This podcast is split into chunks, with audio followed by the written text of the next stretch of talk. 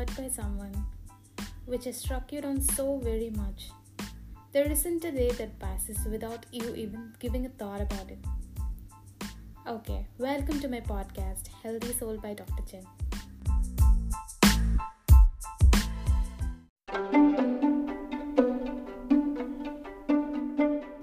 Let's straight away dive into the topic.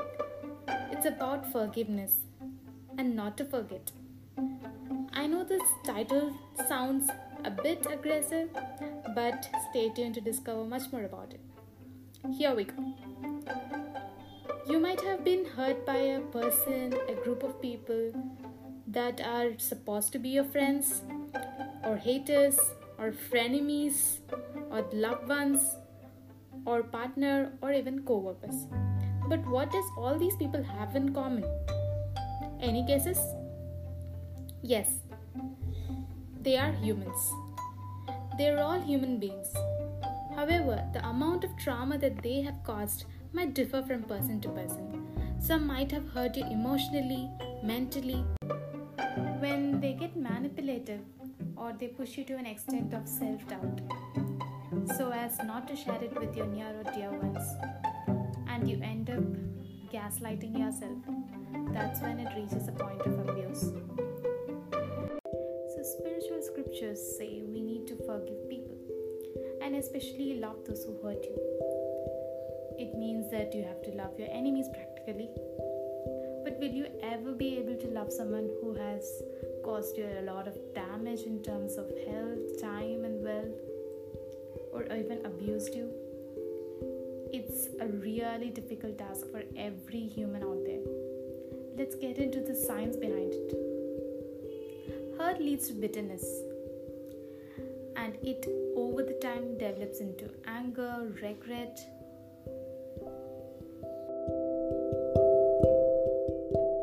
This anger or regret builds up in our mind as unconveyed emotions.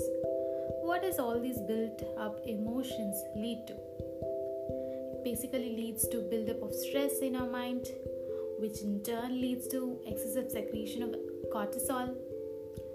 So, the high level of stress factors, according to medical textbooks, leads to and predisposes to multiple lifestyle diseases such as diabetes, hypertension, uh, hormonal imbalances in women leads to polycystic ovarian diseases and lots more. So these are just few examples which I've quoted. The question is how do you overcome this these built up emotions? Okay, first things first. The key is to acknowledge that emotions or hurt which you have undergone is what it is. Secondly, face your trauma. It's because it's necessary to recognize your feelings and right away confront it. It may take some time, but definitely do it for your own good. The other day, I was talking to a friend who was extremely hurt by body shaming done by his relatives when he was a child. But that keeps bothering him even now. They mocked at him, but he has recognized it now and he has taken the necessary steps for it as to overcome it and fight his fears. And the insults which he have faced has been converted into challenges and he has done it for his own good. They mocked at him very badly, but he has only recognized it now. Because those were the times when he was a child and definitely he couldn't talk back. And there are times when we tend to overlook when it is our own relatives or loved ones or near ones or dear ones. It might have happened to you as well. But if those feelings are left unattended or unaddressed, it would in turn lead to disruption of your own inner peace. So recently he has recognized it and as we saw earlier the acknowledgement of your emotions or feelings is the key. So since he has acknowledged it, he has come in terms with his fears trauma which he has been facing and he has taken those fears as challenges and he has confronted it and he is working on it. Of course, it takes time to overcome those fears and feelings, but definitely confronting it is the first step. Please step back and take your time and ask yourself what am I learning from this experience? What's the universe trying to teach me or tell me through this experience? The vital thing out of all these experiences is learning to love yourself. But how do you do that? The initiation point of loving yourself is starting to forgive. It is about letting go of those emotions and abandoning the stronghold of those hurtful memories which has embedded in your mind. Because these are certain things which might hold us back from living our life to the fullest. It might even be stopping you from achieving your goals or taking the next big step in your life or preventing from crossing your barriers. Just let go of those emotions after coming in terms with it. Coming in terms with it might take some time. So, what are we trying to prove?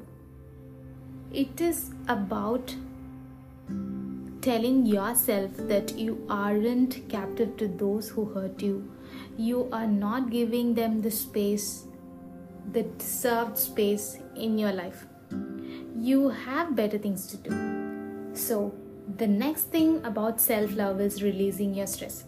So, releasing your stress, you can do it either by talking to a friend, joining a new dance class, or you can play with kids. It releases lots of positive energy around you. And also, you can indulge in any new activities which are fun filled some people tend to listen to some healing music, which is definitely therapeutic.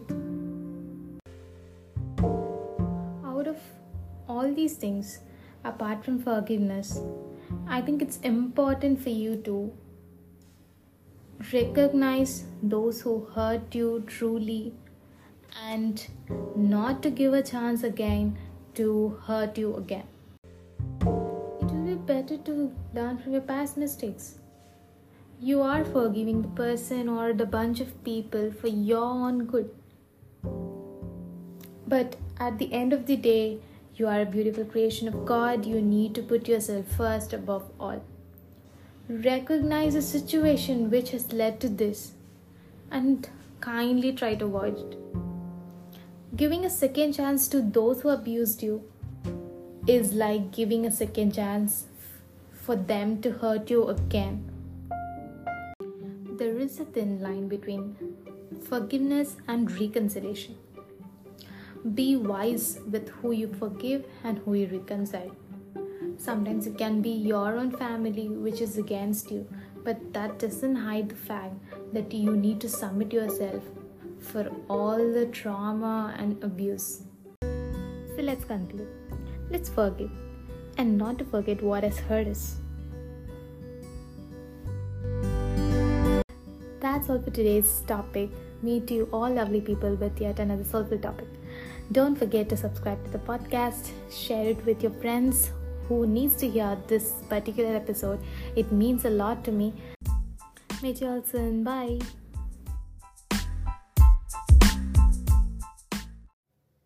Hi guys, welcome to my podcast again. Uh, so today we'll be diving away into the topic that's progress and perfection. So let's discuss about seven ways to achieve progress and perfection.